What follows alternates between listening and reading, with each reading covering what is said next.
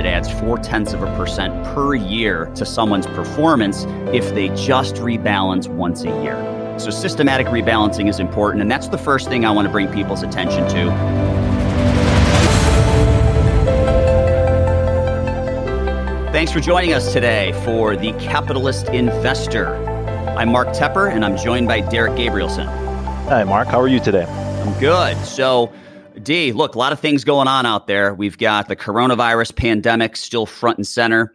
You know, a lot of listeners, a lot of investors are wondering what they should be doing with their portfolios during this recession. What should they be doing to properly prepare to soften the pain that they might be feeling during the recession? But more importantly, D, I've actually had more questions from clients recently about how can I be best positioned to really take advantage of the rebound when it happens? Absolutely. And I'm having those same conversations with my clients as well. Which is great. It's great to be out in front of our clients, consistently communicating with them, educating them, letting them know, you know, what we're actively doing in their strategies so that the questions we're getting are not, I'm panicking, should I sell? But rather, what can I do right now to take advantage of the current landscape, which is awesome. Right. So I think what would be helpful for our listeners is just for us to kind of discuss those key issues. April 1st is quarterly rebalance day for most investment strategies. And that's the first thing I want to touch on, D, is I want to talk about rebalancing because rebalancing is um, there was a there was a study. I think Vanguard did the study, Derek, if you remember, and they looked at long term performance. And I want to say that just annual rebalancing, not even quarterly, annual rebalancing adds like four tenths of a percent to somebody's long term portfolio returns, uh, four tenths of a percent annually. Do you remember that study? I do remember that study. I, I know it well, and, and that, that is correct. Four tenths of a percent, just rebalancing one time per year. It's so simple. But you know what? People are going to be afraid to, to execute on it this Oh, week, yeah. right? So, I mean, here's why rebalancing is important let's assume you're in a 60 40 portfolio. You're 60% stocks, 40% bonds. And the market's doing really well, which it's not right now, but we'll go back to the the end of 2019. Market was doing really well. S&P was up around 30% for the year. And your 60 40 portfolio at the end of the year, because you experienced so much appreciation in stocks, let's just assume you are now out of whack and you were a 70 30 allocation now right? You're 70% in stocks, 30% in bonds because your stock holdings did so well. Right. On January 1st, what you should have done, and I'm assuming a lot of people did not do it because they were coming off the high of an unbelievable year in the stock market. What you should have done is you should have sold stocks to get back to 60 40 and bought bonds, correct? Absolutely. That is a hard thing for a lot of people to do, coming off a 30% gain in the stock market. Right the average investor is very emotional, right? And and they're just gonna they make the wrong moves. Yeah, exactly. Yeah. yeah. So now the right move, looking at the second quarter of 2020, if your stock positions are down, so you're typically a 60-40 stock to bond kind of person, maybe now you're 50-50. The right thing to do in April is to get back to 60-40, which means, oh my gosh, this is terrifying selling bonds and buying stocks, right? Oh, yeah. So, oh, yeah. That is the right thing to be doing. And Warren Buffett has said it best you want to be greedy when others are fearful. And if that is your process, if you are a quarterly rebalance person, it's something you have to do as frightening as it may be. Mm-hmm. Are you going to be right every time you rebalance, Derek? No, absolutely not. Eh, there's going to be some times where you're wrong and maybe you rebalance the first week of April and it turns out maybe you shouldn't have done it, right? Mm-hmm. Probably 80% of the time, it's going to be the right decision for you. Right. And in the long run, that Vanguard study did prove that it adds four tenths of a percent per year to someone's performance if they just rebalance once a year. So systematic rebalancing is important. And that's the first thing I want to bring people's attention to. That's what you need to be looking at doing in April. You need to be looking at rebalancing. And if you're a listener out there and you, and you haven't been doing that, that is a good discipline to get into. You know, it doesn't have to be just during a, a pandemic like this or just during an up 30% market. You know, have the discipline to get back to that overall allocation that you want to be at. Exactly. And, and, you know, D, I think what a retail investor needs to do is they need to come up with their own process. I actually had a phone call with somebody yesterday who has just seen me on CNBC. What I was trying to help her to figure out is, is how to come up with a process. Write that process down and stick to it. It'll help prevent you making irreversible financial mistakes and making decisions based off of emotion. Develop your own investment process and just stick to it, right? You come up with your own investment handbook. And if your investment handbook says you're going to rebalance the first day of every quarter, no matter what's going on, you have to do it. You have to stick to it. This is going to work long term. It may not work for that first week, but it's going to work long term. Yep. If your investment policy that you come up with says, if any of the companies I own, if their CEO resigns or is fired, I'm bailing on the stock no matter how much I love it. If you put that in writing and you add that to your investment policy, then you stick to it, right? Sometimes it won't work, but if that's your policy, you need to stick to it. So I think that's maybe one of the most important takeaways that our listeners should have is you need to come up with your own policy and you need to stick to it regardless of what's happening out there. The next thing I want to talk about, I want to talk about asset classes that may underperform on the backside of this economic crisis. I want to talk about some industries that may underperform, some industries that I think may outperform on the backside of this crisis. And what I believe is happening is you are going to see a seismic shift in consumer behaviors, attitudes, preferences. You're going to see a seismic shift in the way we work maybe more people are working virtually. You're going to see a seismic shift in the way education is being conducted. There may be more distance learning. So these are trends that people are living with right now, but these are trends that could impact our society for the next decade. Absolutely. Yeah, we, we just have no idea what really we can expect on the other side of this. But you're a thousand percent right in saying it's going to change. There's no doubt about that. Right. So, I mean, the one thing I want to hit on is from an asset allocation standpoint. Let's assume you're using a robo advisor. There's no thought that goes into a robo advised account. Let's assume you're using a target date mutual fund, right? You're in the, the target date 2020, 2025, 2030, whatever it might be, whatever year is most closely aligned to where you expect to retire. Those things, they can't think they can't be tactical. They can't be strategic. So if they believe that you should have a 6% allocation to small cap stocks, every time they rebalance, they're going to get you back to a 6% allocation to small cap stocks, right? And I'm just using small caps as an example here. So typically, when you emerge from a recession, small caps typically lead the way. They snap back fastest and most aggressively. So typically, if you could get into small caps at or near the bottom, which no one can time the bottom, but assuming you hypothetically could, you would expect outsized performance in small caps over the course of the next year. My issue, D, is that I don't think that that's going to happen this time. Heading into this crisis, when you looked at the small cap sector as a whole, now I'm talking about the sector. There's individual small cap stocks that I think are great. They're healthy, they're going to grow, they're going to be fine. But when you look at the sector as a whole, they were carrying much more debt to income than large cap stocks. 40% of the companies in the Russell 2000, that's the small cap index, weren't making any money. You know, they had negative earnings. So that's a recipe for disaster. When you owe a lot of money to a lot of people you're already not making any money and then you're you see a revenue decline. I think kind of as an effect from this economic shutdown i think there's going to be a long-term struggle for small businesses that are privately held. I also think that small caps are going to struggle emerging from this economic crisis. Would you agree with that you know, I would, and I, I have not really heard that opinion out there too much, and, and we're, we're taking in a lot of content every day. So, yeah, Mark, that is an excellent point that I have not heard expressed so far. Uh, but you're absolutely right. I, I don't see any way you couldn't be right. Yeah. I mean, they don't have strong balance sheets like the large caps do. So they're not going to be able to weather this storm. Like we just talked about in a previous episode, cheesecake factories can't pay their rent You know, mm-hmm. that, that's a big chain of restaurants there, Cheesecake Factory. So there's obviously issues that are happening out there. You know, so let's just use that small cap example. If what I'm saying is true, and that's just my opinion, and I need to D, you know, obviously the two of us and our, our the rest of our team, our investment research analysts, we all need to sit down and, and make sure that is our position. Mm-hmm.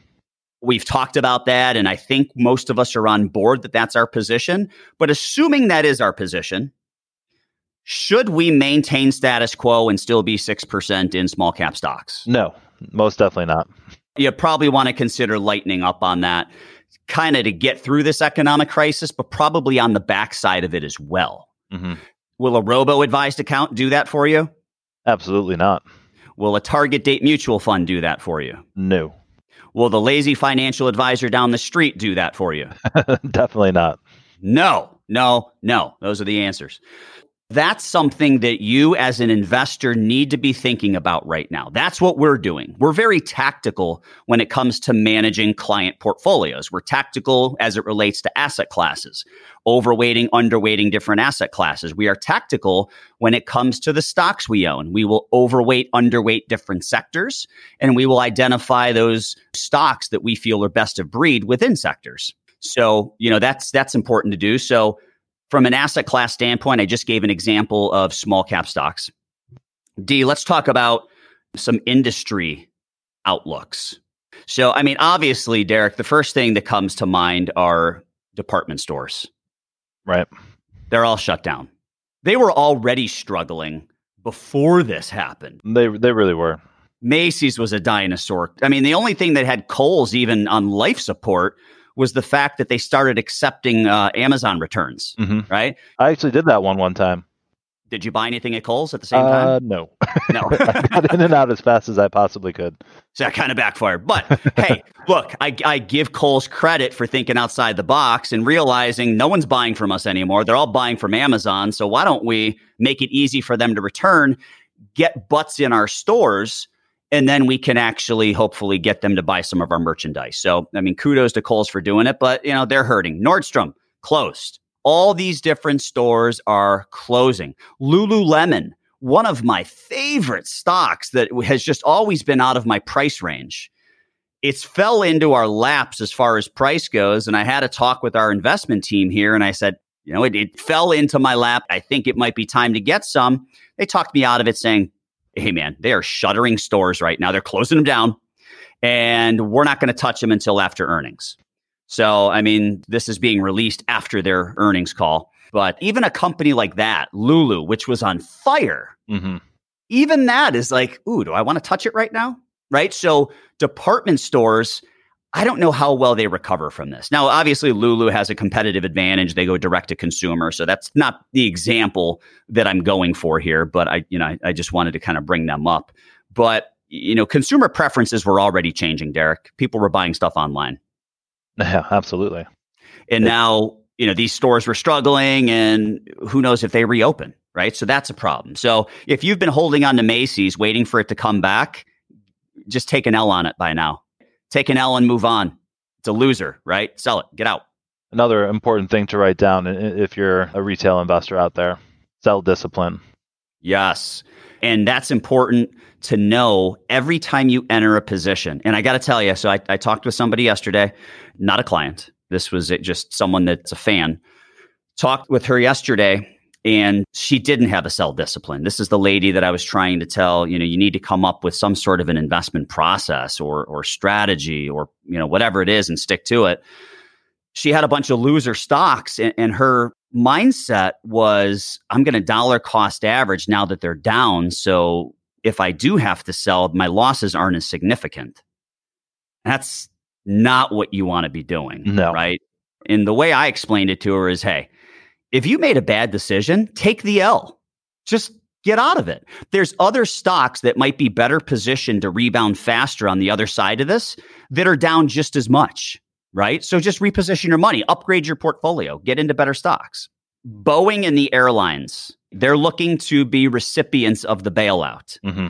And Derek, what I can tell you is that coming out of the Great Recession, any of those companies that accepted bailout money significantly underperformed the rest of the stock market for the next decade. Significantly. So if you think that maybe you're going to get in low and you're going to experience outsized returns by buying these things low, like I don't know what's going to happen. I don't have a crystal ball, right? But I can just tell you based on history, they've been underperformers if they receive bailout money. Mm-hmm. Yeah, I think that's another thing for the retail investor, kind of bottom feeding, finding the stocks that have declined the fastest and, and hardest and, and trying to buy those. You know, you, you really need to take a look at, you know, exactly what you're getting into because it's not just going to automatically snap back with the rest of the market if they have issues as a company. Yep. And there there are opportunities to go bottom feeding with companies that have been unfairly punished where their long-term secular growth story is still intact, right? Oh yeah. Bottom fishing or bottom feeding into companies where their their secular growth story is broken, not a good idea.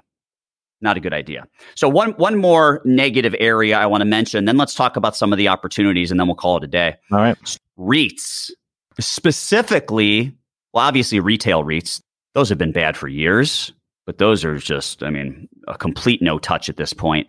But what I'm looking at is like commercial office space REITs. Like D, I mean, we've got 10,000 square feet here. Half of our company is at home working virtually. Right. Right. And we're just one example. And I'm not even saying we're going to do this, but let's use us at, as an example. Let's just, I mean, hopefully this doesn't happen, but what if this drags on for six months? Mm-hmm. Drags on for six months. People begin to embrace this virtual work kind of economic change, societal change, whatever it might be. Do we still need 10,000 square feet? No. No, probably not. I mean, maybe we need 5,000 square feet if people are working virtually. What happens to these commercial office space REITs? What happens to the, the landlords that, that own these buildings? that would be a, a, a, place where I would not want to invest money right now. I would agree. Mm-hmm. Now, however, the one REIT that we've owned for clients is a data center REIT. Mm-hmm. So let's let's kind of now shift over to where there's opportunities. So it only owns data centers. Data centers are now even more important than they were two months ago, more important than they were three weeks ago, because more people are going to need to store information in the cloud. And the data center is the cloud in case you didn't know, there's really no information in the clouds, right? there's these big warehouses that have a bunch of computer equipment, and that's where it's at. Those are called data centers. So there's going to be more of a need for that, especially if people transition over towards more virtual workstations, desktops, stuff like that. So there are companies that specialize in that. Obviously, Zoom is the one everyone's talking about.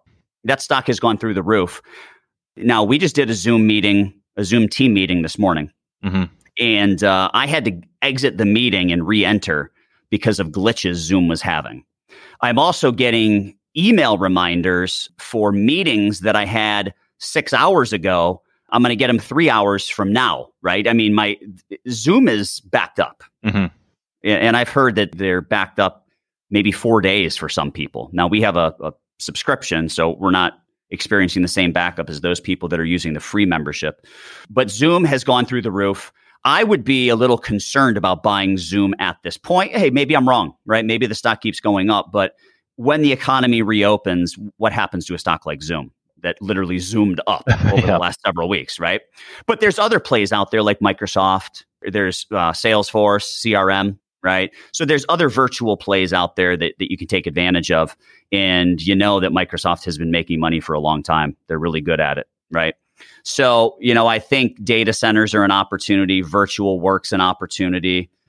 This is the first podcast we've done where D and I are actually in different locations. D is taking advantage of our virtual workspace right now. I'm in the office and we have probably about half of our employees right now working virtually. So, D, how's your internet and broadband bandwidth at home? It stinks. Yeah, it's it stinks at my house. It stinks at work. And why do you think that is? The system was not built to handle this. Well, we don't have the infrastructure for everyone to be streaming at the same time. Yep. Everyone's home, everyone's streaming at the same time, everyone's eating up that bandwidth and it's it's slowing me down so much in the office. It's taking me twice as long to do anything. I don't know your experience so far, but it's tough for me to get into our CRM. It's tough for me to get in to our advisor portal. It's just it's taking me longer. Every time I click something, it's taken, you know, whereas it used to be instantaneous, it's taking five to 10 seconds of the computer just thinking and trying to get there. Mm-hmm. So there's certainly an opportunity as it relates to infrastructure build outs, whether it be cell phone towers, broadband, stuff like that.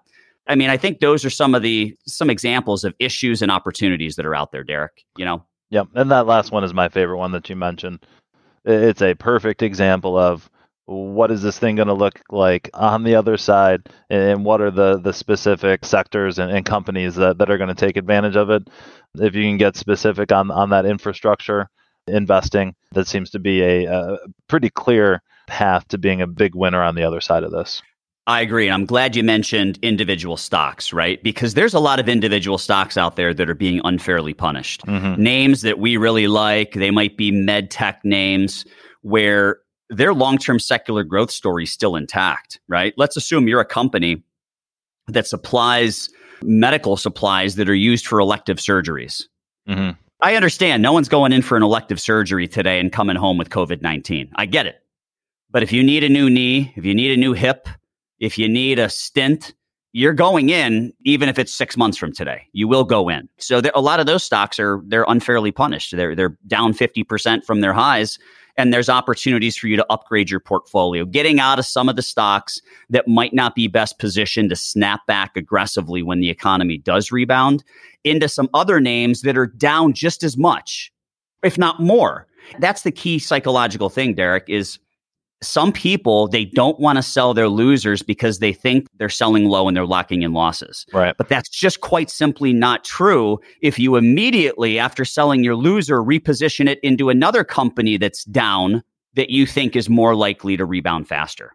Opportunity cost is really what you're wasting by riding those losers down. And definitely don't dollar cost average down if you if you're not confident that the stock's going to rebound either. Not a good strategy at this point, unless you're really convinced that, that it's going to be a great standout company for the next decade. So that wraps up today's episode. We appreciate you tuning in as always. Shoot us an email if you have any questions. Info at swpconnect.com. That's info at swpconnect.com. Thanks for joining us, and we'll talk with you soon.